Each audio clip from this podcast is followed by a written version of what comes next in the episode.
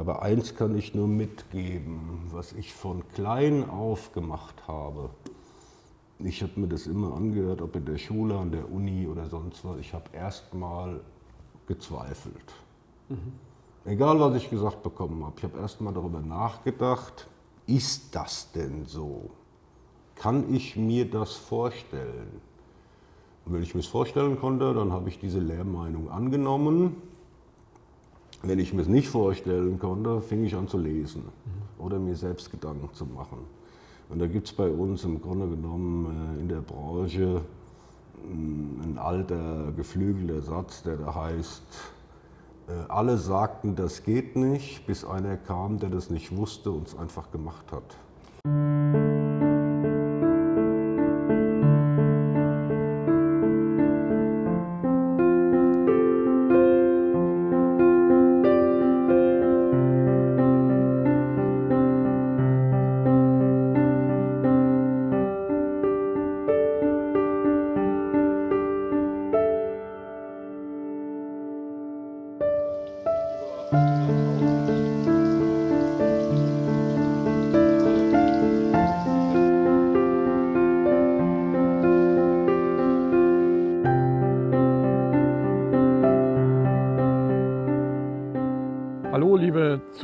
Bevor dieses Video jetzt weitergeht, möchte ich euch bitten, dass ihr uns bei YouTube auf unserem Zweitkanal Kai Stut äh, abonniert, aber noch viel wichtiger bei Telegram. Denn Telegram ist das Verbindungsglied, falls wir jetzt gelöscht werden bei YouTube. Äh, wir haben ja jetzt den ersten Strike bekommen und auch viele Videos wurden gelöscht.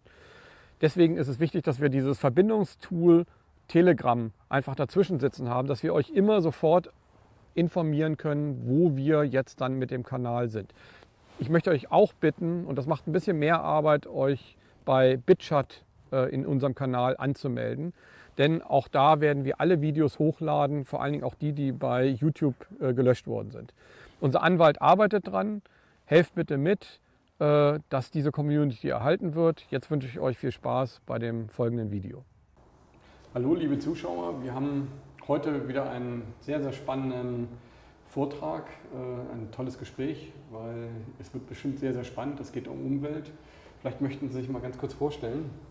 Ja, mein Name ist Lutz Weiler, ich bin Architekt und Schweißfachingenieur, leite drei mittelständige Firmen und beschäftige mich seit 25 Jahren mit dem Thema Gestalten mit Asphalt.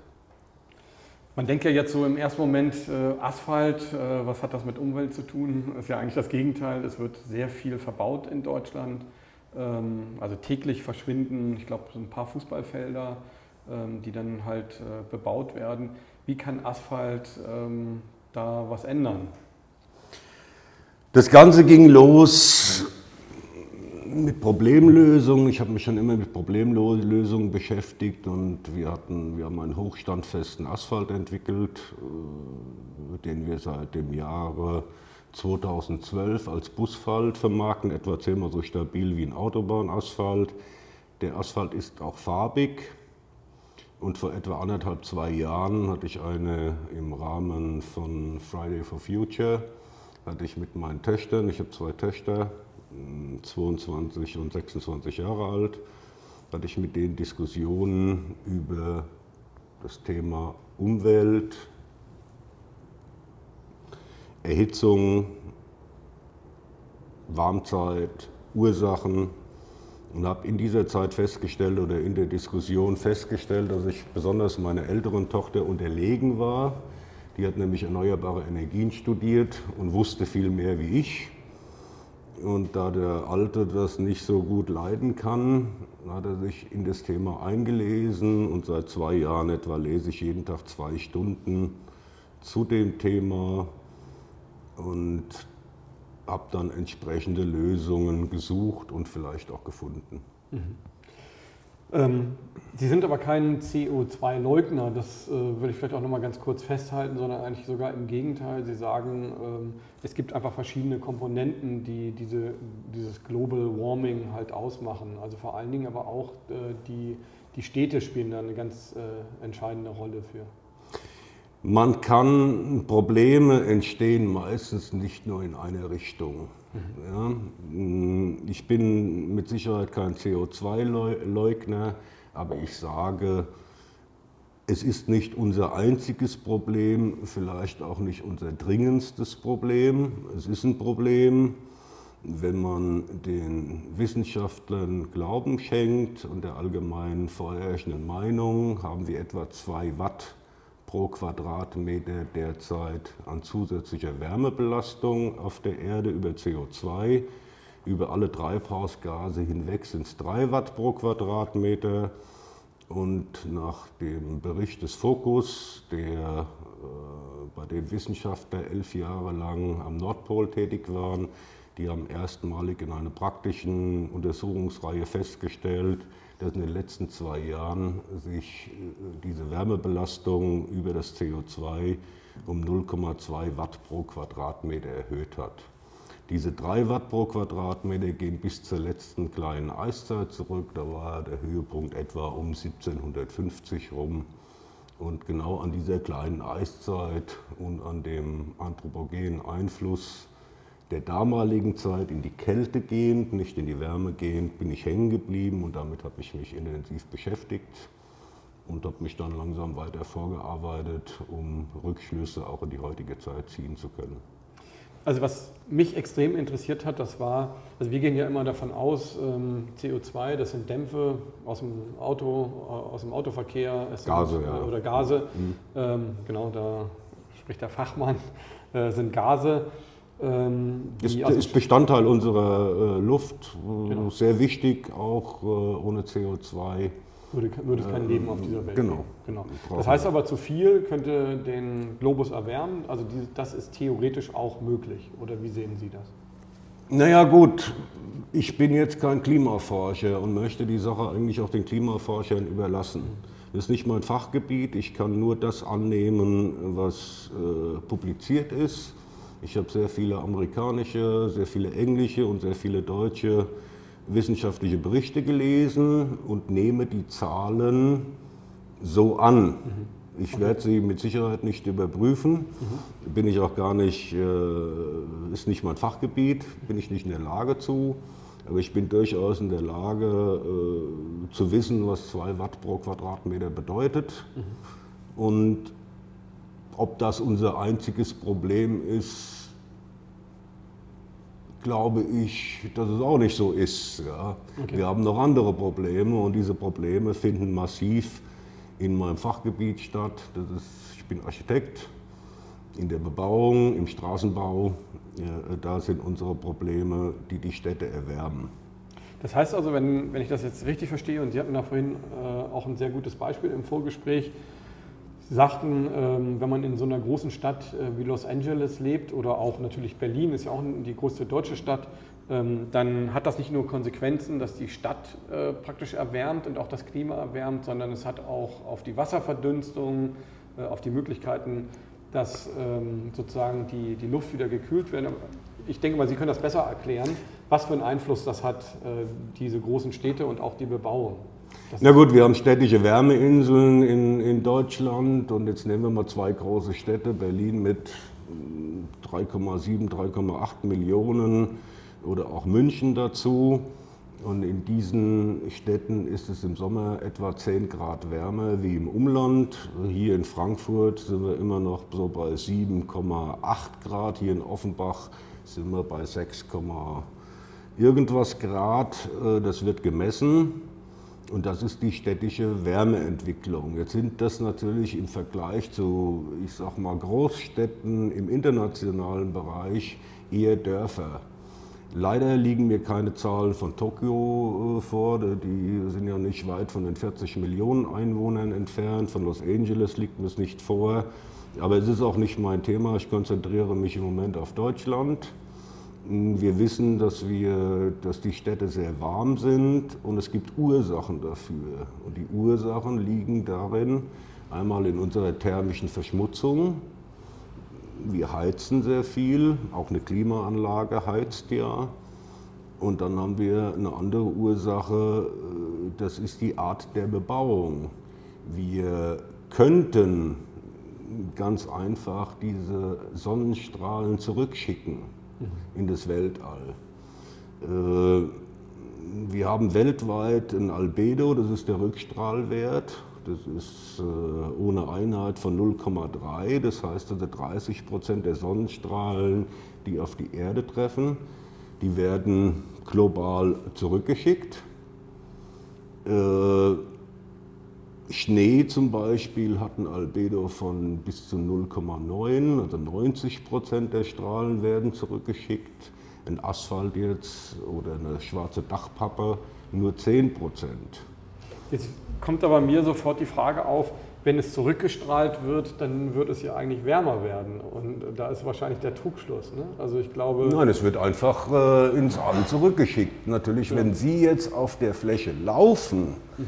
sind Sie dann der Körper, auf den diese Rückstrahlung, nicht nur die Strahlung von oben, sondern auch die Rückstrahlung trifft. Wirklich ein Sonnenbrand. Das heißt, äh, wenn wir jetzt eine Straße bauen würden mit einem 08er, 09er Albedo, dann bräuchten Sie einen guten Sonnenschutzfaktor, um diesen Sonnenbrand nicht zu bekommen. Das ist ähnlich wie wenn Sie sich auf der Zugspitze aufhalten und es ist an Ostern, es ist wunderbarer blauer Himmel und Sie setzen sich hin, dann haben Sie ganz schnell einen Sonnenbrand. Aber jetzt nochmal zum Verständnis. Also die, bei Schwarz äh, erwärmt sich sozusagen der Boden, bei Weiß äh, strahlt es praktisch ab. Ist ja eigentlich eine logische Geschichte. Aber wenn es abstrahlt, dann muss, hat man ja im ersten Moment das Gefühl, dass dann ja die Wärme sozusagen äh, eigentlich äh, für das Global Warming Verantwortlichen sein Nein, nein, nein andersrum, andersrum. Das, was nicht abstrahlt, das wird absorbiert, in Wärme umgewandelt. Okay. Also bei einem Asphalt zum Beispiel bekommen Sie an einem warmen Sommertag, äh, so wie heute, bestimmt 750 Watt pro Quadratmeter an Energie mhm. auf den Asphalt. 10 Prozent werden reflektiert, das sind 75 Watt. Das heißt also 675 äh, Watt pro Quadratmeter werden in Wärme umgewandelt. Man kann das auch wunderbar messen.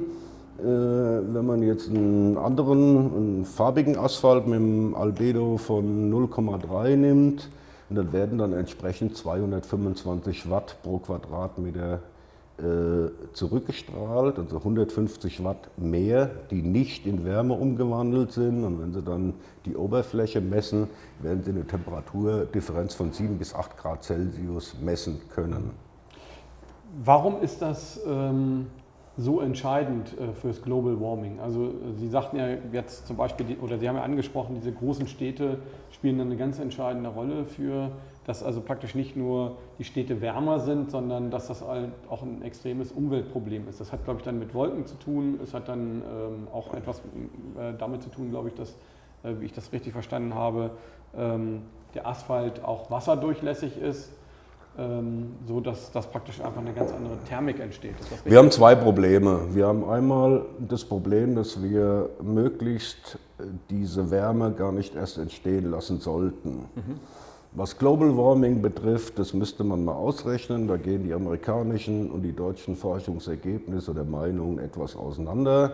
Äh, was wir wissen, ist, dass wir es wir zumindest in unserem Alter ein paar Mal schon erlebt haben. Dieses Jahr war es auch schon dass wir Sahara-Sand auf den Autos hatten und dass im Grunde genommen diese Wärme über die Winde von der Sahara bis hierher transportiert werden. Und so ist es auch bei den großen Städten.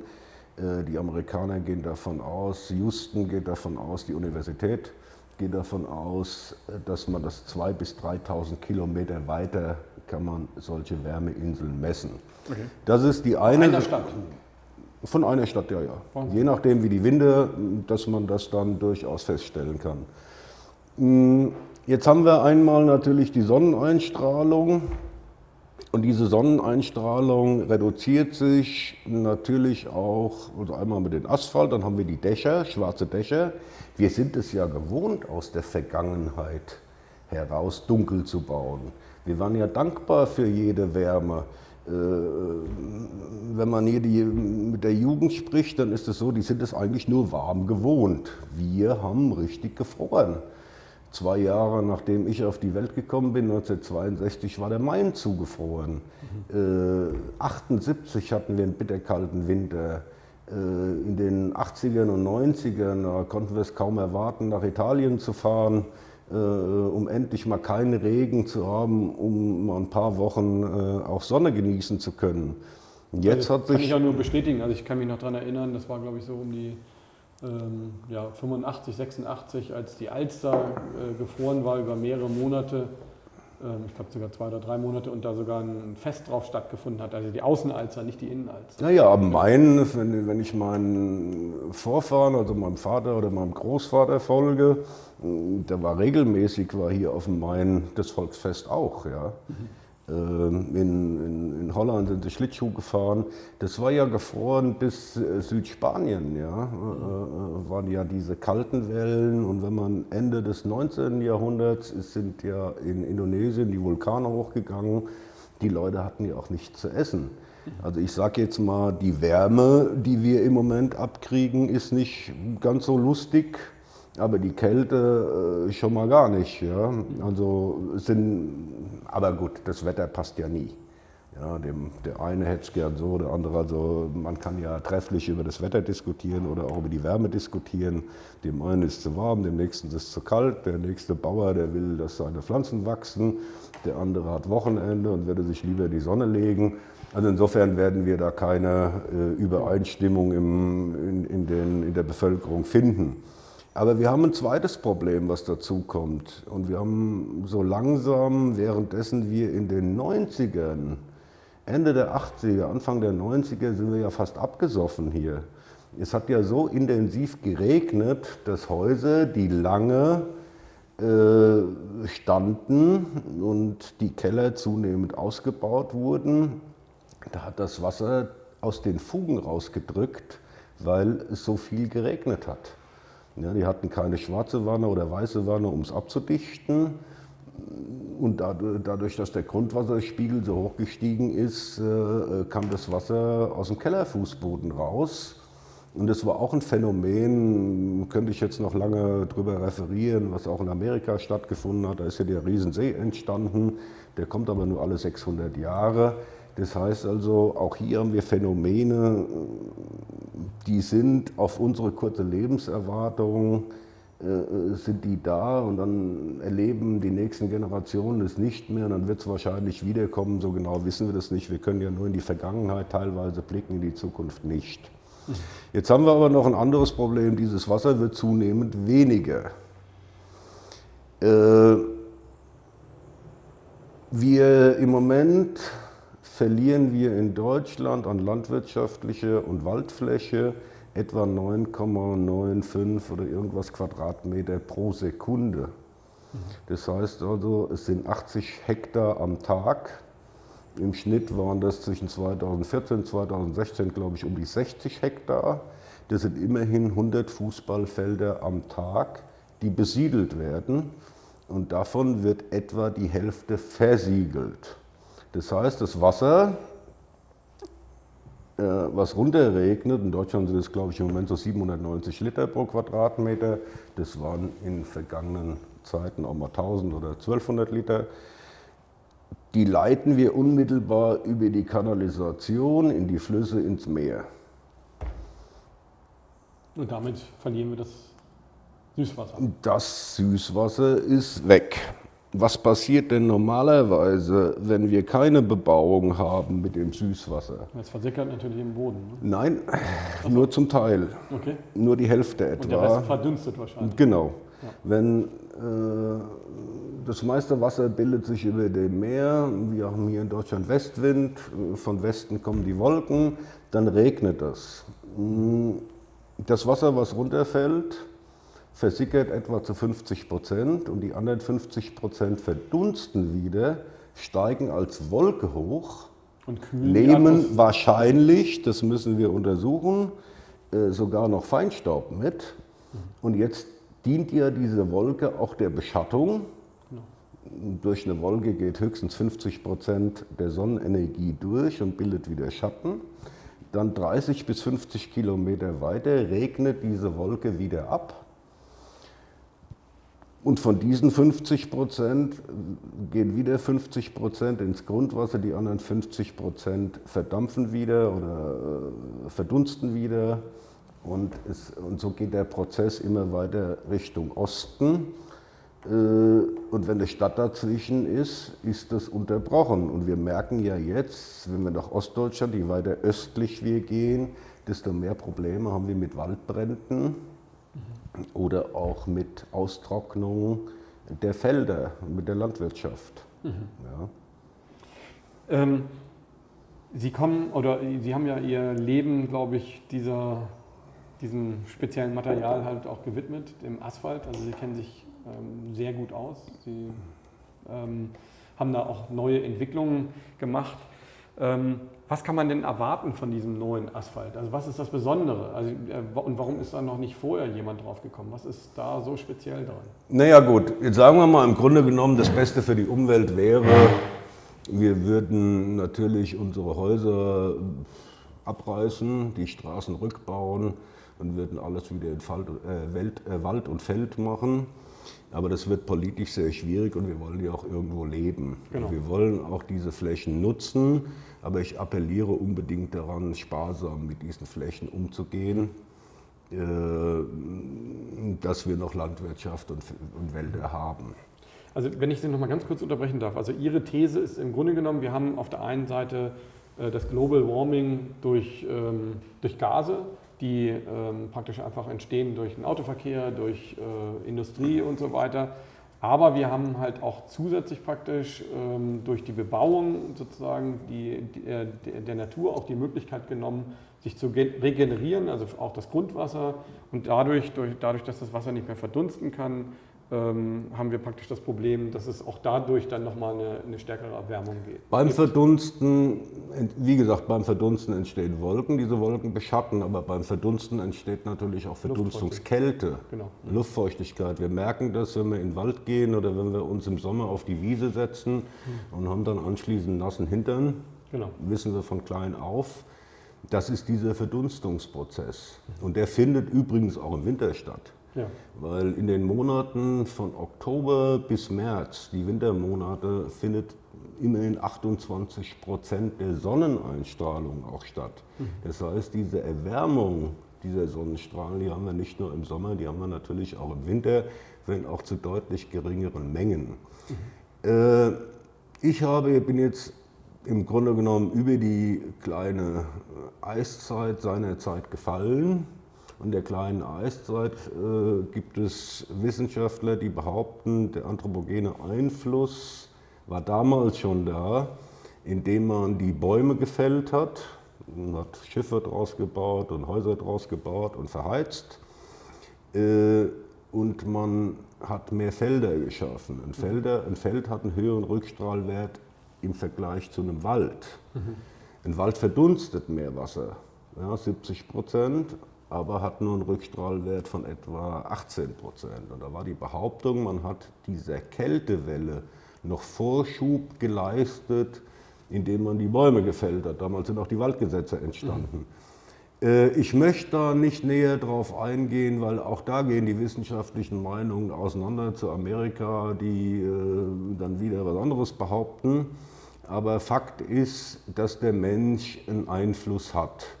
Jetzt habe ich damals gesagt, wenn wir jetzt hier äh, alles schwarz bauen, wenn wir das ganze Wasser wegleiten, dann müssen wir im Grunde genommen versuchen, das Feld nachzubauen in seinen technischen Eigenschaften. Da wächst nichts drauf. Aber wir können die Straße, die dann daraus entsteht, nutzen, um zu parken, um Fahrrad zu fahren, um Auto zu fahren oder äh, unsere Infrastruktur zu erhalten. Und jetzt ist es so, dass man einfach nur die Eigenschaften des Feldes nachbaut. Das heißt, was macht ein Feld? Wenn es regnet, ist das Wasser durchlässig, dann speichert es das Wasser ein Teil des Wassers geht ins Grundwasser, ein Teil verdunstet und dann hat es noch ein Albedo von etwa äh, 0,3, also 30 Prozent Rückstrahlung. dann habe ich äh, gesagt, mit meinem Wissen, was ich über die vielen Jahrzehnte äh, mir angeeignet habe, mh, das kann ich in Asphalt bauen. Das heißt, ich habe einen Asphalt gebaut, draußen liegt er, der die Sonne rückstrahlt, bis zu 30 äh, Prozent. Höher hatten wir vorhin schon erwähnt, warum wir nicht höher gehen wollen. Äh, dann ist der wasserdurchlässig, das heißt, der nimmt über, äh, bis zu 150 Liter Wasser pro Quadratmeter auf, ohne die Kanalisation zu benutzen. Ein Starkregen fängt bei 25 bis 35 Liter pro Quadratmeter an, also der ist jedem Regen gewachsen. Und dann habe ich die ungebundene Tragschicht so gebaut, äh, dass er das Wasser speichert. Und wenn dann die Sonne scheint, wenn Verdunstung entsteht, äh, verdunstet es wieder, es entsteht Verdunstungskälte. Und die Theorie ist, was wir aber erst, äh, da ist die Wissenschaft gefordert, mich da ein bisschen zu unterstützen, weil irgendwo sind wir eine kleine mittelständige Firma, die damit überlastet ist, inwieweit das die Feinstaubproblematik äh, auch berührt, wissen wir nicht. Mhm. Ich weiß nur, dass sich der Wasserdampf an sogenannten Aerosolen festmacht, was wieder die Tröpfchenbildung fordert und was zum Schluss dann wieder eine Wolke ergibt, die dann wieder äh, die Erde beschattet. Also mir kam immer sofort ähm, ja, diese Entwicklung von Gorotex eigentlich äh, so in, in, den Kopf, äh, was ja bis dahin äh, vor Gorotex auch noch nicht möglich war dass praktisch äh, ähm, man atmungsaktiv hat, also Verdunstungsdampf kann durch die Poren raus, aber der Regen nicht rein. Ähnlich wird das wahrscheinlich auch mit dem Asphalt sein. Ne? Also nee, umgekehrt. Geht, ne? Es geht rein und raus, ja. Okay. Es geht rein und raus. Aber das wie muss man ja sich das, das vorstellen? Sind da lauter kleine Löcher drin in dem Asphalt? Ja, das ist, kommt auf die Hohlräume an. Wir, wir arbeiten also mit Hohlräumen von 25 bis 30 Prozent. Ja, das heißt, im Grunde genommen, das ist ja eine Problematik auch der Technik, dass diese einzelnen Steinkörnchen mhm. nur an Ecken zusammengeklebt sind. Mhm. Ein offenporiger Asphalt nennt man das. Äh, der ist in der Regel deutlich unstabiler wie ein geschlossener. Mhm. Weil beim geschlossenen sind die in den Hohlräumen noch kleine Sandkörner und ich will jetzt nicht ins Detail gehen, sind auch noch verklebt, die dem Ganzen noch mehr Stabilität geben. Aber ich bin vor äh, etwa zehn Jahren auf ein neues Bindemittel, ein alternatives Bindemittel gestoßen, was eine unglaubliche Klebwirkung hat und daraus habe ich auch den Busfalt entwickelt, der einem normalen Asphalt ums Zehnfache überlegen ist. Mhm. Und jetzt diese Reduktion vertragen kann.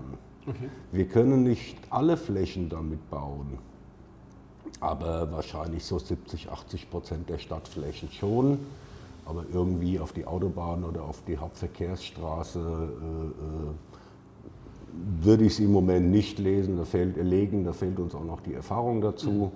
Aber für Nebenstraßen, für Parkplätze und so weiter, Radwege sowieso, ist das äh, Material. Das wäre ja eine geeignet. gigantische Innovation, äh, wenn, man, wenn diese Werte stimmen dann würde das ja ähm, auch noch andere Konsequenzen, glaube ich, haben. Also man könnte vielleicht auch nochmal über Aquaplaning zum Beispiel nachdenken, wenn das Wasser versickert. Na ja, gut, Aquaplaning ist dann Geschichte.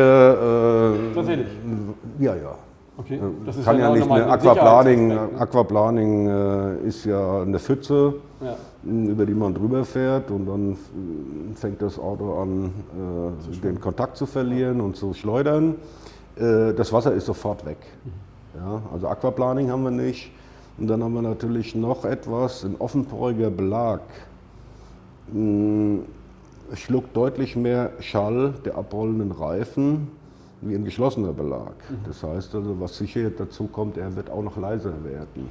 Und es kommt noch, glaube ich, wenn ich das jetzt mal so interpretiere, äh, man weiß im Sommer, wenn der Asphalt extrem heiß ist, dann reiben sich die Reifen wesentlich schneller ab. Deswegen, äh, ich glaube, auch das müsste eine Auswirkung haben.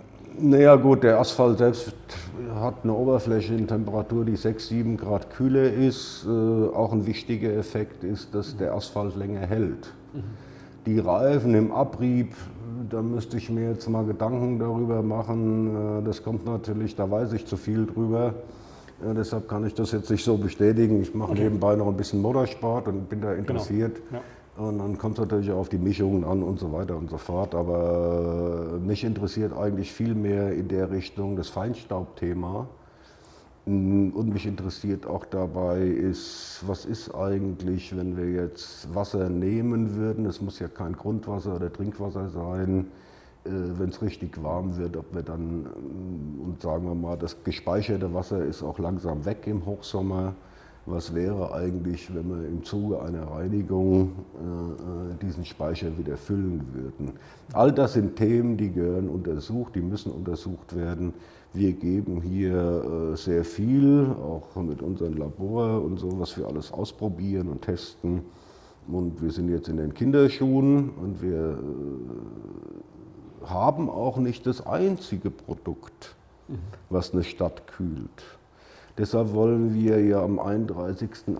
Äh, unsere erste Urban Hüt Veranstaltung hier bei uns unten in der Halle machen, indem wir auf das Stadtklima und die Probleme aufmerksam machen und wir versuchen auch andere äh, Firmen zu aktivieren, die Lösungen dafür haben. Und die Lösungen sind natürlich auch diese hellen Dächer, von denen ich berichtet habe, aber alternativ dazu natürlich auch die Dachbegrünungen.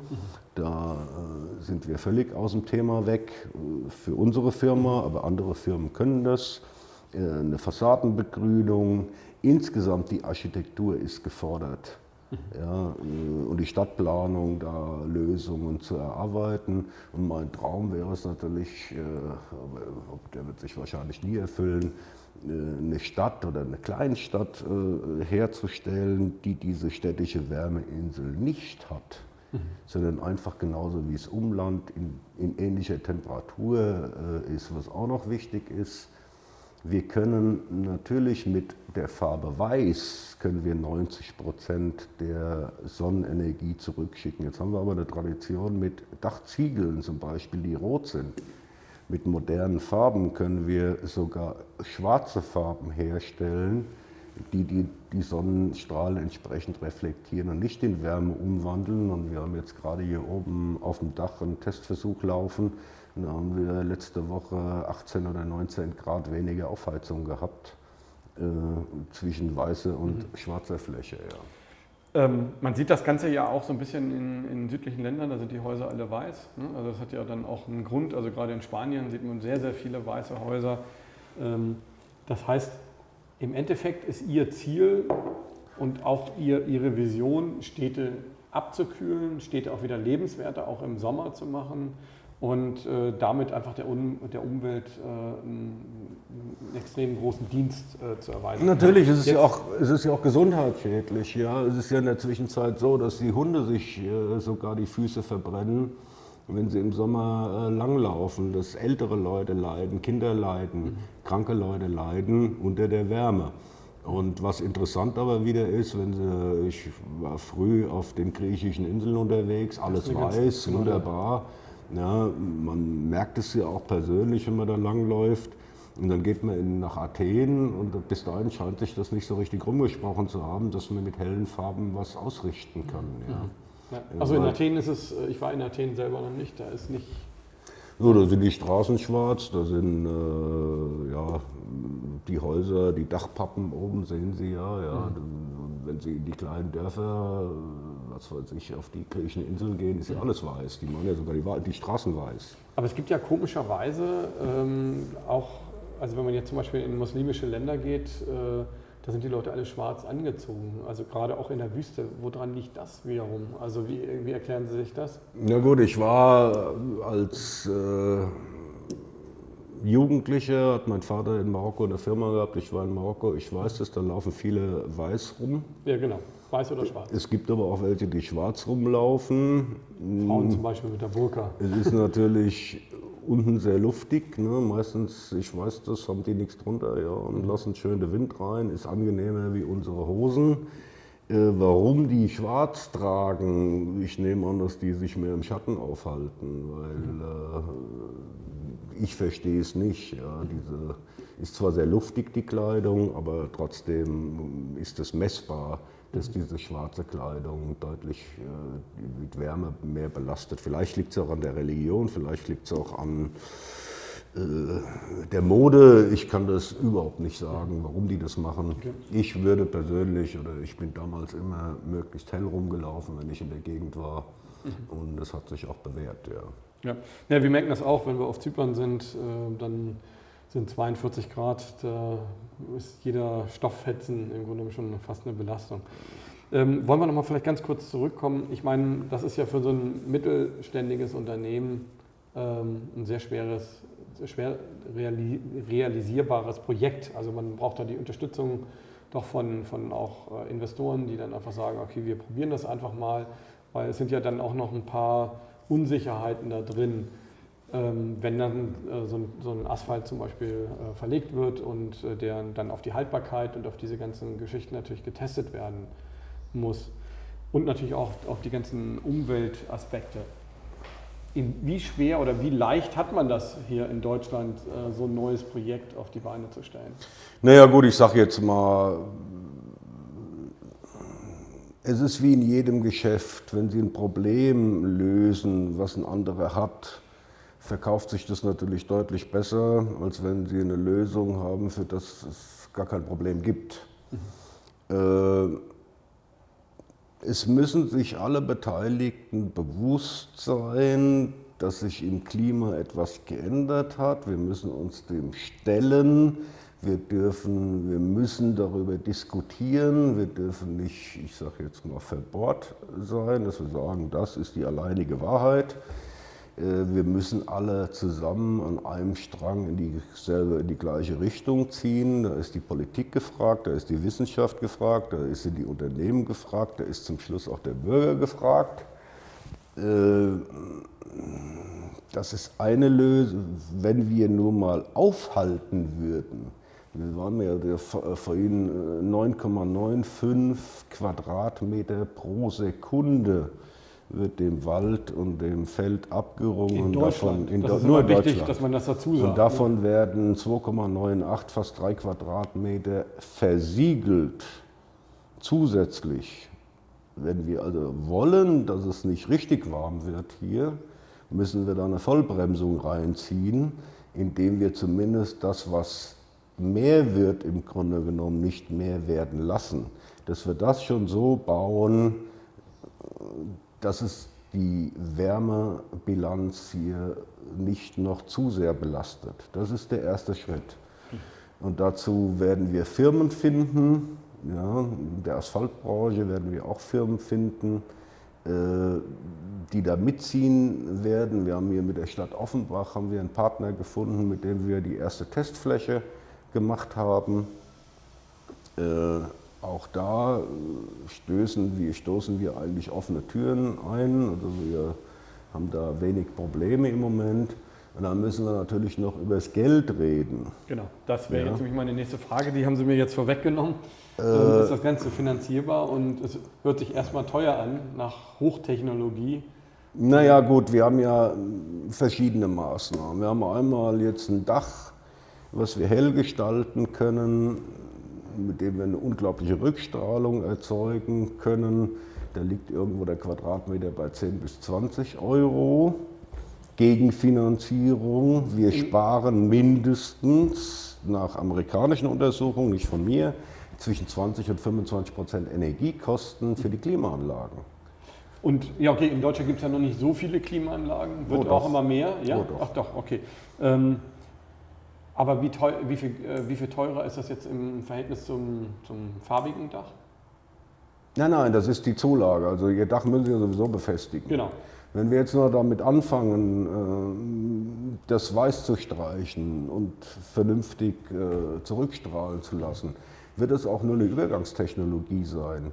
Was glauben Sie, wie schnell die Dachbahnfirmen sich umstellen werden und werden nach Lösungen suchen? Sie müssen sie im Grunde genommen äh, nur weiß beschiefern ja, oder weiß beschichten und dann wird es die ab Werk geben und dann haben wir natürlich nicht mehr Kosten von 10 bis 20 Euro pro Quadratmeter, sondern vielleicht nur von 1 bis 2 Euro die Quadratmeter.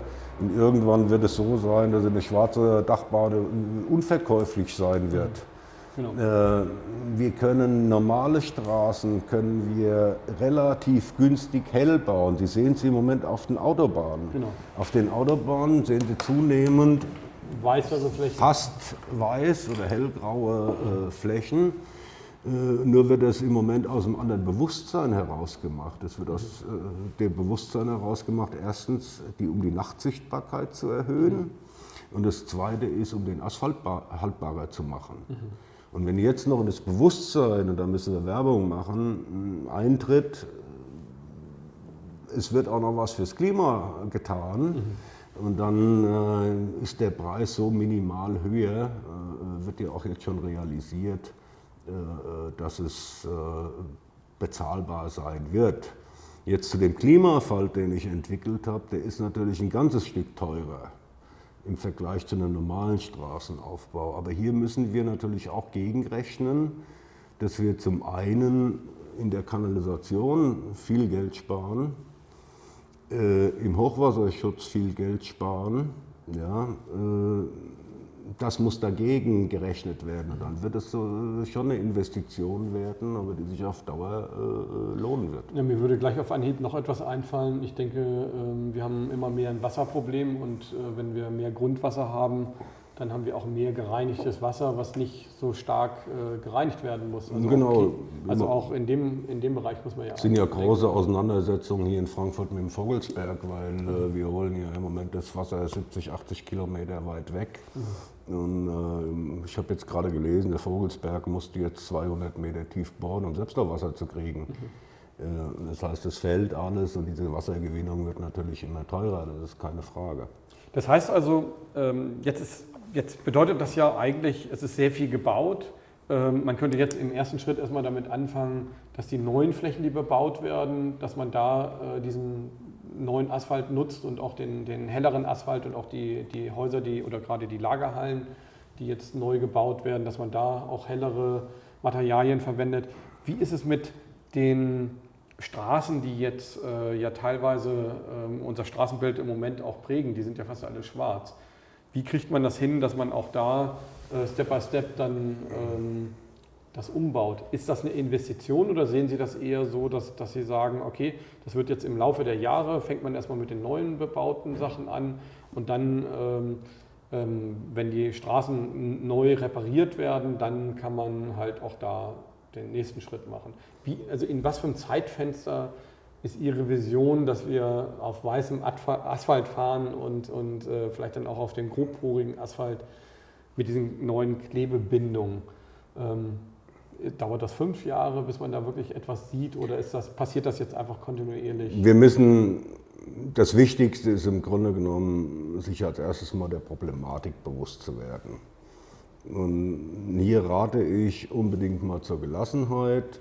Wir müssen das Problem erkennen wir müssen die Lösungen suchen. Wir haben sie teilweise schon gefunden, teilweise noch nicht. Dann müssen wir natürlich uns die Wirtschaftlichkeit des Ganzen, also die Finanzierbarkeit überlegen. Wenn wir jetzt Flächen, und da haben wir ja sehr viele Schulhöfe, Kindergärten, die einen Bestand haben, und in diesem Bestand ist der Asphalt, der da liegt, in Ordnung, dann müssen wir den natürlich jetzt nicht mit Gewalt zerstören, sondern dann hat er vielleicht noch eine Lebensdauer von 10, 20, 30 Jahren. Und dann können wir aber einen Teilschritt machen. Das heißt, dass wir den schon mal auch wieder mit einer Farbe belegen. Mhm. Ja? Und dann sind wir bei Kosten vielleicht von 20 Euro, 25 Euro pro Quadratmeter. Und dann haben wir schon da hohe Rückstrahlwerte, mhm. die aber nicht zu hoch sind, dass sie die Kinder nicht belasten. Im Gegenteil, es wird ein kühlerer Schulhof werden. Mm, wenn ich vorgehen würde als kommunaler Träger, würde ich mir natürlich zunächst mal meine Hotspots angucken. Sie können heute, gibt es von jeder Stadt Hot, äh, Infrarotaufnahmen und dann weiß ich ganz genau, wo meine Wärme ist und wo mein Hauptproblem ist. Mhm. Und dann in diesen Gegenden anfangen und wenn eine Straße sowieso restlos kaputt ist und braucht einen Vollausbau, dann damit anfangen. Und dann müssen wir natürlich noch überlegen, bei dem Asphalt, der teurer ist, aber wir brauchen zum Beispiel keine Regenrückhaltebecken mehr oder Regenrückhaltesysteme. Die kosten unglaublich viel Geld. Äh, ich habe ja noch eine Firma, die sich mit Kanalbau beschäftigt. Wir haben in Bad Homburg so ein Regenrückhaltesystem gebaut, das hat 200.000 Euro gekostet. Da passt ja nichts rein an Wasser. Und es geht, es hält ja auch nur zurück. Zum Schluss geht es ja wieder äh, in die Kanalisation, nur verspätet und, und dann wieder in die Flüsse und wieder ins Meer. Und äh, wenn ich diese 200.000 Euro, also ich sage jetzt mal mit meinem Asphalt, hätte ich das Problem weit unter der Hälfte gelöst. Ja, und es wäre nicht im Fluss und äh, weg und dann ein Hochwasserproblem noch und eventuell Versicherungsschäden und was es alles noch gibt. Also wir sind ja eigentlich durch Zufall, also äh, ich würde jetzt mal sagen, Asphalt ist nicht unser Kernthema, äh, auch für Interviews nicht. Aber äh, wir fahren ja mit dem Doppeldeckerbus auch auf Asphalt äh, durch ganz Europa. Und ähm, warum mir dieses Gespräch eigentlich sehr wichtig war, war, wir wollen ja aufzeigen, wie man Alternativen schaffen kann, wie man die Welt verändern kann durch tolle Ideen, aber auch äh, durch, durch Visionen, die vielleicht noch im ersten Moment äh, sehr abstrakt erscheinen. Asphalt ist jetzt nicht so das Thema wahrscheinlich, wo sich jeder mit äh, beschäftigt, aber was können unsere Zuschauer zum Beispiel auch ähm, machen, dass, dass sie äh, vielleicht auch davon profitieren können? Also es gibt ja einige, die Häuser haben, es gibt bestimmt auch einige, die Firmen haben. Ähm, wie kann man mit ihnen in Verbindung treten und ähm, da auch Konzepte im Kleinen halt entwickeln, so dass überhaupt auch erstmal so, ein, so eine Wahrnehmung entstehen kann. Ja gut, wir, was wir im Kleinen, im Großen bauen können, können wir natürlich auch im Kleinen bauen. Das zum einen, wenn ich mir einen neuen Hof befestige, wenn ich Hausbesitzer bin, kann ich mir überlegen, es muss ja auch nicht Asphalt sein, es gibt ja auch wasserdurchlässige Systeme im, im, im, in der Steinindustrie. Ja. Äh, wir müssen uns nur dem Ganzen bewusst sein, dass wir das auch einsetzen. Neu ist der Wasserspeicher, aber den Wasserspeicher kann ich mir auch herstellen. Ich kann in einem Garten, äh, wenn ich zunehmend unter Trockenheit leide oder mein Garten leidet unter Trockenheit, kann ich zum Beispiel der Erde Pellette beimischen, mhm. die 200 äh, bis 600 Prozent von ihrem Volumen an Wasser speichern. Ja, das heißt also, es regnet und dann bleibt das Wasser erhalten, äh, verdunstet zwar auch mit der Zeit, aber es bleibt länger erhalten, besonders wenn eine längere Regenperiode ist. Man kann sehr viel machen. Äh, ich kann mein Dach streichen. Äh, das heißt, diese Farben werden auch über Sie beziehbar. Das heißt also, ja, wir, der, Hausbesitzer, der kleine Hausbesitzer kann dazu beitragen, ähm, zukünftig umweltschonender? Ähm ja, das geht. Also wir haben jetzt, in, wir haben ja so ein, die Farben wurden bisher hauptsächlich dekorativ benutzt. Ja. In der Zwischenzeit haben wir aus Amerika entsprechende Pigmentierungen, die diese Strahl, die Rückstrahlung erzeugen. Jetzt muss man natürlich auch wieder intelligent überlegen, wie viel Rückstrahlung will ich jetzt zulassen und wie viel will ich nicht zulassen. Also wie ich vorhin schon gesagt habe, auf dem Dach ein anderer Wert wie auf der Straße, aber auch das kann ich machen. Und jetzt werden wir, ich habe 500, ich selbst lebe in einem 500 Jahre alten Haus, 550 Jahre alt. Ich habe mir gerade heute Morgen das Dach angeguckt, es ist rot gedeckt, ja, und jetzt kommt die Farbe wahrscheinlich ins Spiel, dass wir das mit einer ziegelroten Farbe äh, beschichten werden, die dann auch wieder rückstrahlt. Ich zum Beispiel habe keine Klimaanlage zu Hause. Äh, das ist in dem alten Fachwerkhaus unerträglich heiß im Sommer. Deshalb, ah ja, okay. ja, deshalb schlafe ich unten mhm. äh, im Sommer und äh, ja und mit der Farbe, das wird helfen, ja. Okay. Ja also das heißt also, man hat auch gleich äh, Vorteile, auch ähm, man braucht die Klimaanlage nicht mehr so hoch zu drehen und wenn man keine Klimaanlage hat, ähm, hat man sogar Vorteile dadurch. Wie gesagt, also die, wir haben es selbst nicht überprüft, aber die amerikanischen Ergebnisse gehen von 20, 25 Prozent Energieeinsparung aus, was natürlich auch wieder die thermische Verschmutzung reduziert. Äh, Kühlung bedeutet immer an anderer Stelle Wärme. Also nur über die Wärme bekomme ich die, die Kühlung hin. Mhm. Und wenn Sie mal irgendwo an einem großen Gebäude vorbeilaufen, wo die Klimaanlage draußen abbläst, dann haben Sie aber einen richtig warmen Föhn, genau. den Sie ins Gesicht kriegen oder wohin auch immer. Ja? ja. Und wenn Sie das natürlich wieder reduzieren, das hilft natürlich auch wieder mhm. äh, der Stadt. Wie kann man denn jetzt ähm, Ihr Projekt ähm, auch im großen Stil, also ich denke da jetzt gerade so an warme Länder wie Dubai, ähm, oder Städte wie Dubai ähm, oder, oder auch auf Zypern äh, gibt es viele warme Städte in Griechenland. Äh, da ist ja eigentlich äh, noch viel mehr Bedarf als in Deutschland. Ne? Na gut, ich, ja viel gebaut. Wir, wir haben ja auch über unsere, unser Thema Gestalten mit Asphalt, haben wir auch international äh, Kontakte und mit denen auch schon geredet. Und zum Beispiel mit, mit Georgien habe ich geredet. Ah ja, okay. Der sagte, das wäre ein super äh, Produkt für uns, weil es relativ viel regnet, mhm. aber dann unerträglich heiß wird. Mhm. Ja. Äh, ich denke im Moment noch nicht so weit. Ich denke, bin im Moment mit meinen Gedanken noch in Deutschland. Mhm. Äh, wir fangen klein an. Wir sind in der Entwicklungsphase. Äh, ich suche im Moment den Kontakt zu Wissenschaftlern, ich suche den Kontakt zu Meteorologen, einfach mal um ein Fachgespräch zu führen, weil ich auch sehr viel gelesen habe, auch über die Meteorologie äh, und kann Ihnen gar nicht sagen, ob das stimmt oder nicht, aber es sind Forschungsergebnisse und darüber würde ich mich unterhalten, zum Beispiel diese Extremwetterlagen, die wir im Moment haben habe ich aus Amerika gelesen. Äh, es ist also wie folgt, dass sie eine Stadt haben und über diese Stadt ist im Sommer eine Wärmeglocke drüber. Und jetzt kommt bei uns wieder von Westen äh, der Regen, die Regenwolken, die wollen aber nicht über die Stadt rüber. Okay, die regnen ja. davor und Nein, nein, nein. Nee? Die teilen sich. Okay. Das heißt, die gehen rechts und links an der Stadt vorbei, okay. um sich hinter der Stadt zu vereinigen, turmartig aufzusteigen und dann mit einem Stark- oder Extremregen abzuregnen. Okay. Jetzt ist das Interessante dabei, Luf und Lee weiß nicht nur der Segler, sondern auch der Kreuzworträtsellöser, was das ist. Also Luf ist die windzugeordnete, Lee die windabgewandte Seite. Und jetzt ist es so, dass ich Ergebnisse aus Berlin gelesen habe, die dann sagen, auf unserer Lee-Seite in der Stadt haben wir 25, 30 Prozent mehr Niederschlag wie auf der Luftseite. Mhm. In Amerika, die sagen, auf der Lehseite haben wir 25 Prozent weniger Regen wie auf der Luftseite. Mhm. Habe ich lange davor gesessen und mir überlegt, wie geht das? Was ist der Unterschied zwischen Berlin und Los Angeles?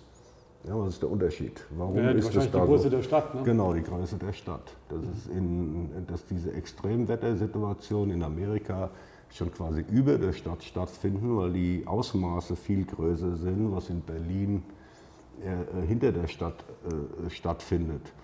Aber auch diese Extremwettersituationen, die sind oft der Stadt und der Wärme äh, Insel geschuldet. Und wenn wir diese Wärme runterfahren, werden wir wahrscheinlich weniger Extremregen haben. Ja, sehr interessant. Ich denke, äh, das war jetzt ein sehr kurzes, aber sehr technisches Interview.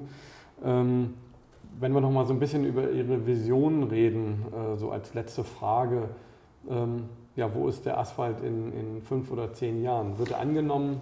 Naja, also ich will mal hoffen, ich habe ein gewisses Alter erreicht, dass ich irgendwann mal in Rente gehe und dann nur noch vielleicht beratend tätig bin, dass ich nicht mehr an vorderster Front stehe, dass die Jugend nachwächst, äh, sich Gedanken darüber macht.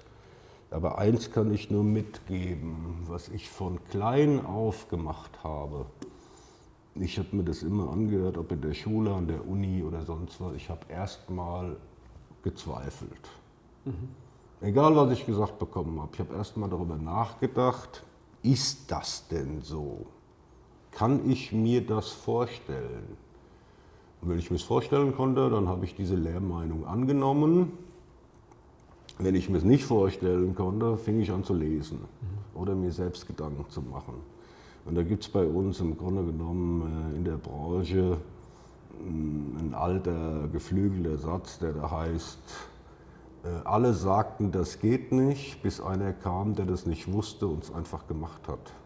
Das ist ein sehr schöner Spruch, ähm, den kenne ich auch und danach kann ich äh, eigentlich auch nur bestätigen, sollte man leben. Also wenn ich Sie jetzt richtig verstehe, werden Sie jetzt aber noch äh, die nächsten Jahre versuchen, das auf den Markt zu bringen. Ähm, ja, mein, meine Vision ist jetzt nicht unbedingt hier einen, einen Großkonzern aufzubauen oder äh, äh, da unglaublich viel Erfolg auf meine späten Tage noch zu haben. Meine Vision, die ich sehe, ist, wir werden diese Urban Heat machen also die Zusammenkunft von Fachleuten aus den unterschiedlichsten Bereichen. Mm, da gehören natürlich auch die Universitäten, die Kommunen dazu, die Ingenieurbüros, die Architekturbüros. Und dann werden wir uns versuchen, der Problematik zu stellen. Dann werden hoffentlich noch mehr Erkenntnisse kommen, weil äh, ich bin nicht der Einzige, sicher nicht der Einzige, der sich Gedanken macht. Mhm. Dann wird der eine oder andere kommen und sagen, ja, es habe ich auch schon mal drüber nachgedacht, aber in einem etwas anderen Bereich. Und da hätten wir hier eine Lösung und da hätten wir eine Lösung.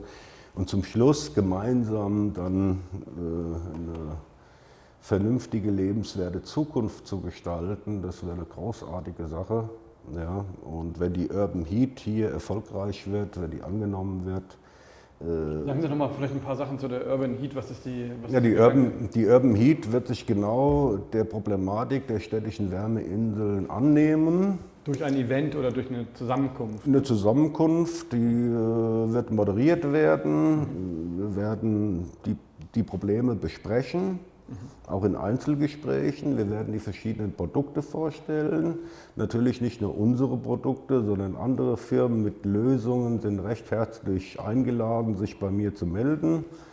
Äh, und der Klimafalt wird man uns finden im Internet. Ja, einfach mal anschreiben, ja, wir haben da eine super Lösung und wir würden gerne an äh, dem Problem mitwirken.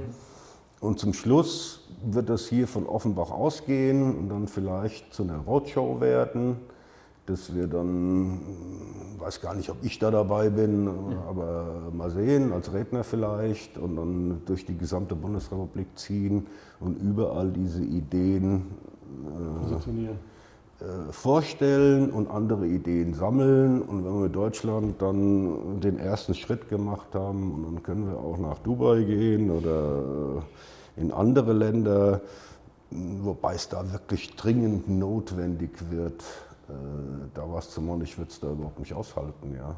ja. Äh, ich flüchte ja die letzten Jahre immer in Norden. Ja. Ich will ja gar nicht mehr im Juli, August, äh, wenn ich mal zwei Wochen Urlaub mache, will ich da gar nicht mehr hin. Ja. Leider ist Stockholm so weit oder Norwegen, ja, ist immer so weit, aber da ich ja meistens mit, mit dem Camping mache ja, mhm. und wenig mit dem Flugzeug unterwegs bin. Aber ja, das wäre so meine Vision.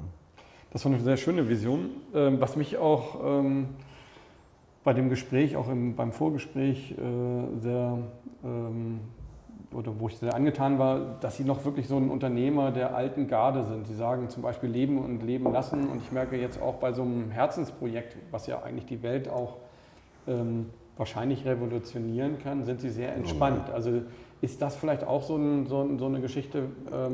Sie geben etwas, äh, Ihre Erfahrungen, äh, Sie haben praktisch für diesen Asphalt äh, Ihr ganzes Arbeitsleben fast investiert. Und jetzt kommt am Ende des Arbeitslebens nochmal so eine, so eine Vision. Und das geben Sie der Gesellschaft mit und sagen ganz einfach so als, als Unternehmer sehr entspannt, nehmt, das kann ich euch anbieten oder lasst es sein, aber ähm, äh, bei vielen hat man ja, der, spürt man ja dann doch so einen extremen Druck, dass man will, dass man diese Vision noch unbedingt äh, selber umsetzen will. Warum sind Sie da so entspannt? Ach ne, ja gut, ich sage jetzt mal so.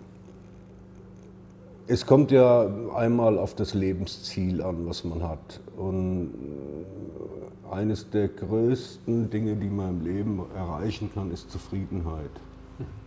Und diese Zufriedenheit hat nach meiner Überzeugung nicht unbedingt was mit Geld zu tun, mit Gesundheit sehr wohl, mhm. aber mit Geld, äh, wenn Sie ein gewisses Einkommen haben, dann reicht das. Was wollen Sie noch machen?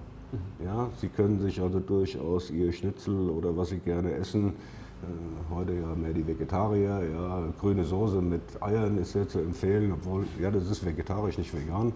Meine zwei Töchter sind Vegetarier. Okay. Ja, deshalb äh, weiß ich da so am Rande ein bisschen Bescheid. Äh, das können sich leisten und schon die Römer haben ja gezeigt, eine doppelte Portion, eine dreifache Portion mit anschließendem Gaumenkitzeln ist nicht so die Erfüllung. Ja, also können Sie nur in Anstand versuchen, Ihre Familie großzuziehen.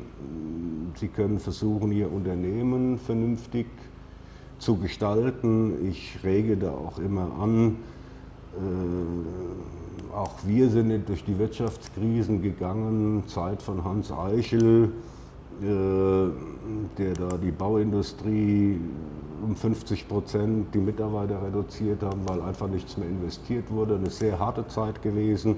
Und ich habe damals schon gesagt, ich werde mich keiner Subunternehmer und keiner Halbsklaven bedienen. Wenn ich nicht mehr in der Lage bin, äh, hier in meinem Firma Tarif, mindestens Tariflohn zu bezahlen und die Leute anständig zu behandeln, wie ich auch behandelt werden möchte, äh, auf Augenhöhe und dann mache ich meinen Laden zu. Mir ist es gelungen. Viele, die den anderen Weg gegangen sind, die gibt es heute nicht mehr. Und äh, nur so geht das Leben miteinander, auch mit Mitarbeitern. Was macht Sie so zufrieden? Ich meine, Sie hätten ja jetzt wahrscheinlich mit diesem Unternehmen auch die Chance gehabt, äh, zu expandieren in größerem Stil. Also ich denke mal, wenn ich jetzt diese Idee da höre, ähm, dann ähm, dann höre ich ja etwas, wo ein, also, oder dann reflektiere ich einfach mal, dass da ein Riesenpotenzial hintersteckt. Das, was wir ja machen hier in, in, diesem Format, ist ja eigentlich eher, dass wir so ein bisschen auf dieses Philosophische eingehen. Deswegen äh, interessiert mich das natürlich auch sehr, wie Sie denken und ticken als Unternehmer. Ein Stadtplaner ähm, es gibt von. Ja sehr viele Unternehmer, bevor ich das noch kurz, darf ich das noch kurz zu Ende bringen, die auch äh, so Despoten sind, ähm, die gerade diese Entspanntheit nicht haben. Ähm, die, wo ich mich dann auch oftmals frage, warum ist das Haus noch größer und noch pompöser und so weiter. Also wir kommen hier in diese Firma, die relativ schlicht ist. Man, so wie ich aber gehört habe, haben Sie auch Ihren Erfolg. Wie haben Sie sozusagen dieses Unternehmertum auch so konsolidieren können, dass Sie gesagt haben, okay, ich habe meinen Erfolg, ich bin zu, äh, mir ist es wichtiger, zufrieden zu sein äh, und bin trotzdem Unternehmer, der einfach irgendwo so auf dem Boden der Tatsachen steht und auch noch so eine gewisse Gerechtigkeit für andere Menschen empfindet. Naja, also ich, ich sage jetzt mal so, nervös würde ich natürlich werden oder war ich auch schon, wenn ich nicht weiß, wie ich meine Mitarbeiter am Ende des Monats bezahlen kann. Mhm. Das ist so ein Punkt, das ist das tiefe Tal der Tränen. Da ist, zumindest habe ich noch keinen Unternehmer getroffen, der da noch nicht durchgegangen ist. Mhm. Vielleicht Wie auch? Natürlich, mhm. ja. In der, in der Wirtschaftskrise damals mussten wir arbeiten, 20 bis 30 Prozent unter Gestehungskosten und das halten sie auch nicht lange durch. Da ist nur die Frage, wie haben sie sich aufgestellt, dass sie am längsten durchhalten. Mhm. Äh, das ist für keinen auskömmlich und die dann äh, im Grunde genommen Subunternehmer nehmen. Oder schauen Sie mal, in der Zeit wurde Berlin gebaut in Berlin nach der Wende äh, gab es noch nie so viel Arbeit äh, vorher oder auch nachher wie in dieser Zeit. Mhm. Und es gab in gleicher Zeit noch nie so viel arbeitslose Berliner Bauarbeiter. Ja, weil im Grunde genommen diese gesamte Stadt mit Kontingenten aufgebaut wurde, also mit sogenannten, ich nenne sie immer äh, Halblegale. Mhm. Ja, was wir als Mittelständler auch juristisch gar nicht leisten könnten, nicht mit einem Fuß im Gefängnis zu sitzen ja, oder zu stehen. Oder auch diese Scheinselbstständigkeiten, Subunternehmer und dieser ganze Quatsch. Äh, das kann nicht unser Ziel sein. Unser Ziel kann nur sein, mit Kunden, Lieferanten, Mitarbeitern, und es kann die Reinigungskraft sein, auf Augenhöhe umzugehen und sie ordentlich zu bezahlen. Ich war mal bei einem Müllentsorger, da haben wir den, die Halle asphaltiert, da hat er mir zwei Mitarbeiter gezeigt und hat gesagt, guck mal, die habe ich noch für 6 Euro bekommen, die sortieren mir hier den Müll. Da habe ich ihm zur Antwort gegeben, das war ein ganz schlechtes Geschäft. Und er hat jetzt gedacht, vielleicht kenne ich noch einen für 5 oder für 4 Euro. Da habe ich gesagt, es gibt ja nur zwei Möglichkeiten. du weißt, dass er mit fünf oder sechs Euro sich oder gar seiner Familie nicht ernähren kann. Also bleibt dem Mann ja nur noch zwei Möglichkeiten. Erstens, er arbeitet noch nebenbei irgendwo und diese Tendenz kenne ich aus Amerika. Die fingen damit an, wir machen ja immer alles nach, es kommt so 10, 15, 20 Jahre, 10, 15 Jahre später. Zweitjob, Drittjob, Viertjob, dann ist er bei dir müde, da kann er keine Leistung bringen. Zweite Möglichkeit ist, er will sich irgendwie ernähren und dann bleibt ihm nichts anderes übrig, als dich zu beklauen. Mhm. Egal, für was sich der Mitarbeiter entscheidet, das ist ein schlechtes Geschäft. Zahl deine Leute anständig und dann wirst du auch äh, dafür belohnt werden. Also da sehen wir die, die, abstrakten Sachen sehen wir ja in Indien oder in Nepal oder in Bangladesch, äh, wo die Leute tatsächlich, wie Sie das gerade gesagt haben, zwei, drei und vier Jobs ähm, haben und ich da damals äh, recherchiert habe, um mir das mal wirklich auch hinter den Kulissen anzugucken. Und da findet natürlich Kinderarbeit in der Familie statt. Äh, das ist ganz normal. Es gibt da diese Sammelstationen, wo die ganzen großen Firmen äh, praktisch ihre ähm, Aufträge abgeben. Da sieht es noch einigermaßen okay aus und dahinter gibt es dann die Subunternehmer und hinter den Subunternehmern äh, landet das dann in den Townships und, ähm, und da ist dann natürlich alles das, was man schön unter den Teppich kehren kann, weil keiner dafür die Verantwortung übernimmt. Das ist dann praktisch sozusagen die, die Steigerung von dem, was Sie jetzt praktisch gesagt haben oder auch jetzt gerade äh, der Skandal. Ja, und Wachstum ist nicht alles. Ja. Ich habe mit einem ehemaligen äh, Stadtplaner gesprochen über die Stadt Frankfurt zum Beispiel. Das Ziel der Stadt Frankfurt, eine Millionenstadt zu werden. Frankfurt ist ja relativ klein, was äh, nicht jeder weiß. Ich weiß nicht, im Moment 750, 780 oder 800.000 Einwohner. Es wird versucht, äh, zunehmend äh, Leute anzusiedeln, um endlich eine Millionenstadt zu werden. Ich habe ihm damals zur Antwort gegeben, warum ist denn eigentlich nicht das Ziel 500.000? Es gibt 250.000 Probleme weniger als mehr. Es lässt sich leichter handeln. Ja? Äh, wir müssen dieses ewige Wachstum und wie wir es ja im Grunde genommen hier an unserem Klima sehen, wachsen, wachsen, wachsen, wachsen und noch billiger und noch besser und noch weiter und noch höher. Mir fehlt der Sinn. Also ich verstehe das nicht. Nochmal konkret gefragt, also ist es dann praktisch möglich, als Unternehmer irgendwo für sich zu sagen, jetzt konsolidiere ich und, und sage, mehr Wachstum brauche ich nicht. Ist das möglich? Ist absolut möglich. Sie haben natürlich sowas wie eine kritische Betriebsgröße, müssen sich immer Gedanken darüber machen. Das ist alte Betriebswirtschaft. Ich habe ja nicht eine Architektur studiert, ich war als Fachingenieur gelesen, ich habe auch mal Wirtschaftsabi gemacht mhm. und noch eine abgeschlossene Lehre als Steuerfachgehilfe. Oh Gott. Äh, es gibt eine kritische Betriebsgröße. Also ich sage jetzt mal, wenn der Handwerker sich selbstständig macht, und dann muss er mit auf die Baustelle, muss mitarbeiten. Die zusätzliche Arbeit in der Verwaltung, und dies wird ja bei uns auch immer umfangreicher, äh, muss er dann abends erledigen, seine Schulung, seine Weiterbildung und so weiter. Das kann er nur äh, in seiner Freizeit machen, weil er tagsüber Geld verdienen muss.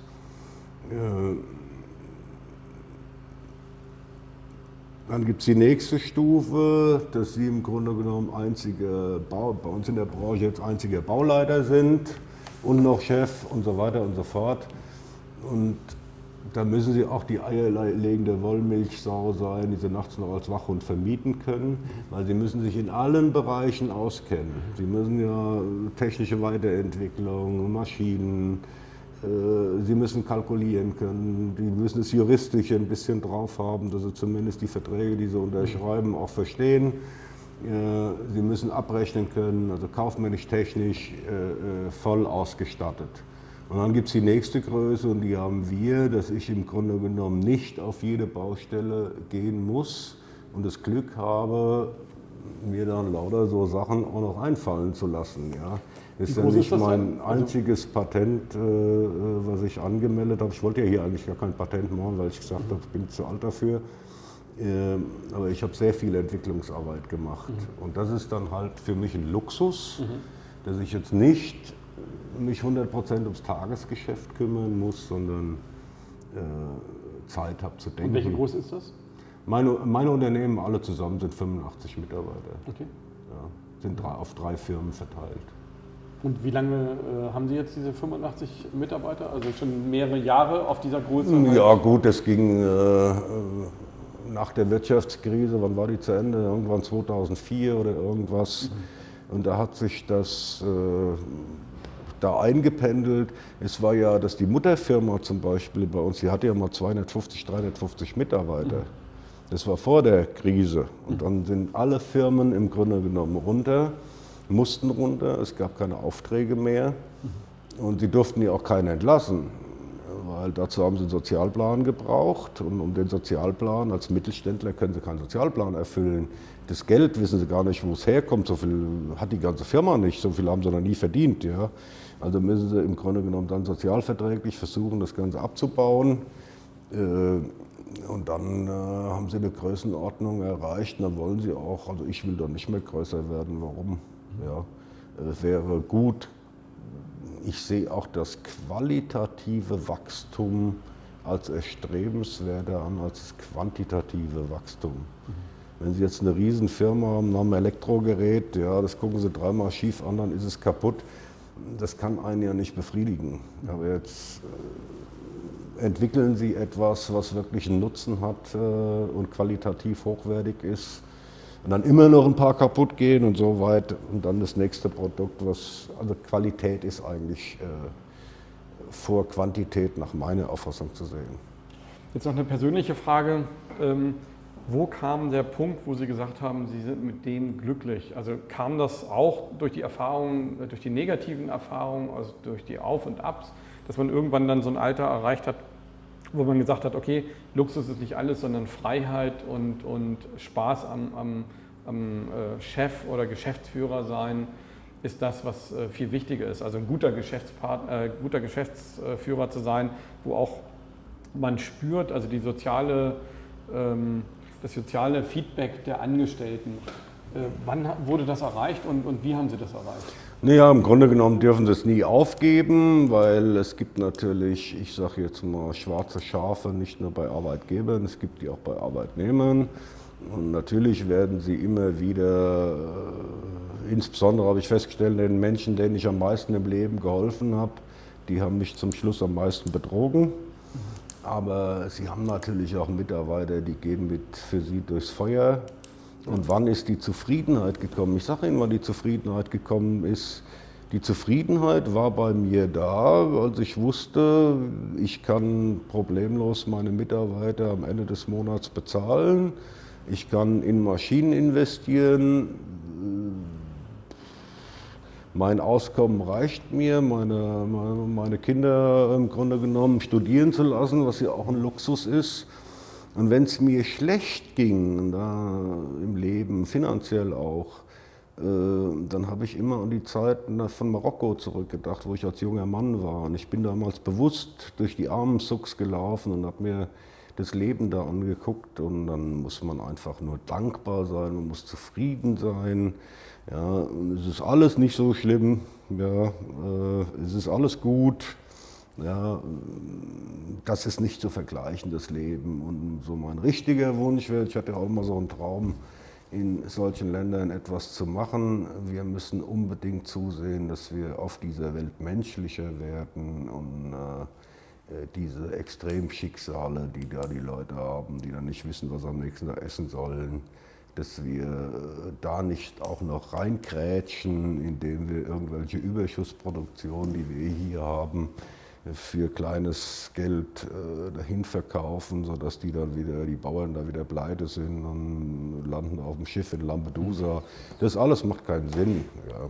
Da habe ich noch mal eine letzte Frage und das ist dann tatsächlich die letzte Frage. Aber das ist jetzt ein ganz anderes Thema ja wieder gewesen. Genau. Nee, nee, aber ähm, sehr interessant, weil man hört das natürlich, äh, und das ist ja eigentlich eher unser Format. Äh, Asphalt war jetzt mal so eine neue äh, Geschichte, wo jetzt äh, hoffentlich trotzdem die Zuschauer Interesse dran haben, aber das Philosophische.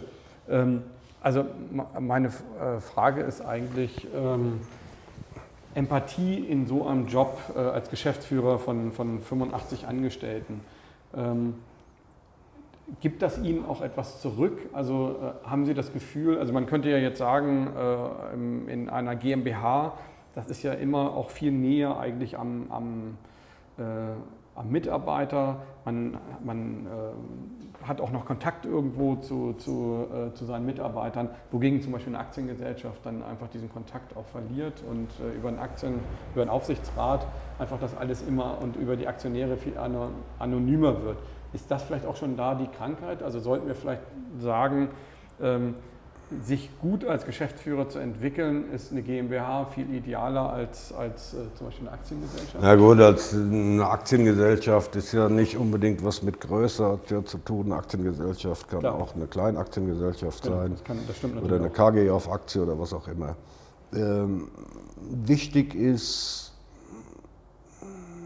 nach meiner Meinung, es fallen Entscheidungen Und diese Entscheidungen sind von mir aus im Aufsichtsrat, im Vorstand sonst wo getroffen. Äh, und ein sehr guter Freund von mir, mit dem ich viel Entwicklungsarbeit, Maschinenbauer, wir haben Geräte im Asphalt entwickelt, hm, der war mal Geschäftsführer vom größten, ne, ich sage nicht welche Branche, auf jeden Fall war es ein Familienbetrieb, dem es eigentlich richtig gut ging. Es wurde vererbt, da gibt es dann meistens, leider Gottes, äh, spalten sich hier auch da die Familien dann wegen der Kohle. Mm, und das war ein, ein, ein sehr ehrlicher, äh, guter Freund von mir. Und der war Geschäftsführer. Diese Firma wurde verkauft an einen Hedgefonds. Und der Hedgefondsmanager kam hat einen DIN A4-Zettel ihm vorgelegt mit den Maßnahmen, die er zu erfüllen hat. Und die hat er durchgelesen. Und da sollte dieser kerngesunde Betrieb geschlachtet werden, die Mitarbeiter entlassen und so weiter, was so im Hedge war. Typische Spiel der letzten 20 weil die Jahre. Da, ja, weil die da auf diese Grundstücke, äh, die wollten sie verwerten und sich da bereichern. Ähm, und er hat es durchgelesen, hat den Zettel zurückgegeben und hat gesagt, macht er nicht. Das heißt, er hat Gewissen gehabt. Und äh, er war mir vorher schon ans Herz gewachsen, aber dann richtig, weil wir sollten einfach immer mal überlegen, ob wir nicht manche, äh, ich sag mal, Befehle oder Anweisungen in Frage stellen sollten und auch eventuell verweigern sollten. Und das auch zum Schutz eigentlich von dem, der diese Anweisung gibt dass wir einfach mal versuchen zu erklären, nein, das macht keinen Sinn. Ja, es ist sinnlos, so etwas kaputt zu machen. Äh, ich weiß von diesem Laden, von diesem Großbetrieb damals, sie hatten 15 Prozent Umsatzgewinn. Ja, was will man denn doch bitte mehr? Dann lassen wir doch dieses Unternehmen, lassen wir doch dann die nächsten 30, 40 Jahre existieren. Die Leute haben hier Auskommen, die Gesellschaft haben hier Auskommen, ja. Und das ist doch eigentlich das, wo wir hinwollen. Ja, wir wollen ins Menschliche. Und diese Anonymisierung über irgendwelche Excel-Tabellen und dann wird, werden Entscheidungen, die sind ja teilweise hanebüchend, die getroffen werden. Da werden Leute entlassen, hinterher weiß keiner mehr, wie die Maschinen funktionieren oder in Rente geschickt, frühzeitig. Das macht alles keinen Sinn. Und deshalb sollte jede, auch äh, Aktiengesellschaft, sich überlegen, höher, weiter, schneller ist nicht unbedingt die Lösung. Jeder Aktionär sollte sich überlegen, reichen nicht 2, 3, 4 Prozent Rendite, müssen es denn 15 sein? Ja. Da sind wir ja bei dem Wahnsinn. Ähm, ich denke mal, das, das ist ja vielen Menschen gar nicht klar. Ähm, die Leute, die wie Sie und auch Ihre Angestellten arbeiten, sind äh, sozusagen das produzierende Gewerbe und dann gibt es das spekulierende Gewerbe. Oder, ähm, und, und da ist einfach für natürlich einfach auch ganz klar, wenn diese Blase größer wird, müssen die schneller und für weniger Geld arbeiten. Und ich glaube, das haben wir die letzten 20 Jahre sehr gut erlebt, wie im Grunde genommen da eigentlich auch äh, ein Raubrittertum und einfach auch die Gesellschaft immer mehr denkt, ähm, dass man irgendwo etwas umsonst bekommt, ohne dass man dafür arbeiten muss. Ähm, vielen Dank ähm, für das nette Gespräch und ich habe ein bisschen was über Asphalt gelernt, auch wenn es nicht mein Thema war. Und trotzdem erscheint es mir sehr logisch und ich hoffe, dass das äh, ein weltweiter Erfolg wird, weil ich glaube, wir können ja alles, was ökologisch uns hilft, was uns und die Gesellschaft äh, voranbringt, ähm, ja, da, da, das ist gut für die Gesellschaft und ähm, Ja, es gibt ja auch so, so äh, Konzepte, ähm, das nennt sich ähm, äh, Cradle to Cradle.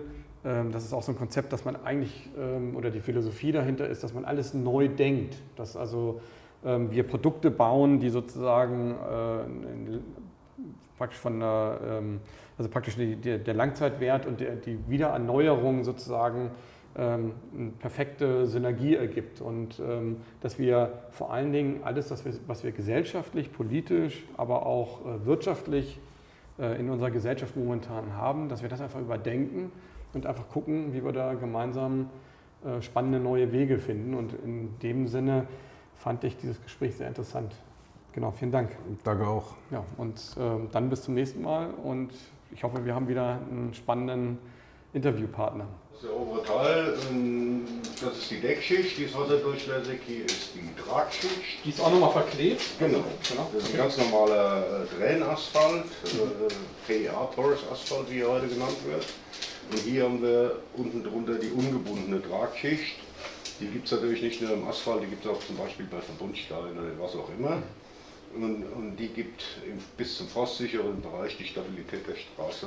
Mhm. Und jetzt haben wir hier unterschiedliche Versuche der zusätzlichen Einmischung von wasserspeichernden Medien. Das heißt also, das ist ein Stein, der wahrscheinlich Wasser Das ist ein wasserspeichernde Perlite. Mhm. Die kommen aus dem Vulkangestein, ja, werden getrocknet und die nehmen das Doppelte bis zum Sechsfachen ihres Volumens an Wassermenge auf.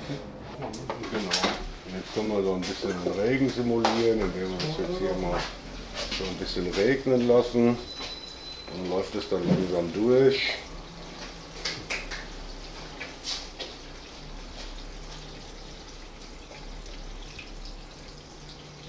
Ja, und jetzt äh, speichert es ja schon, ne, wie man sieht.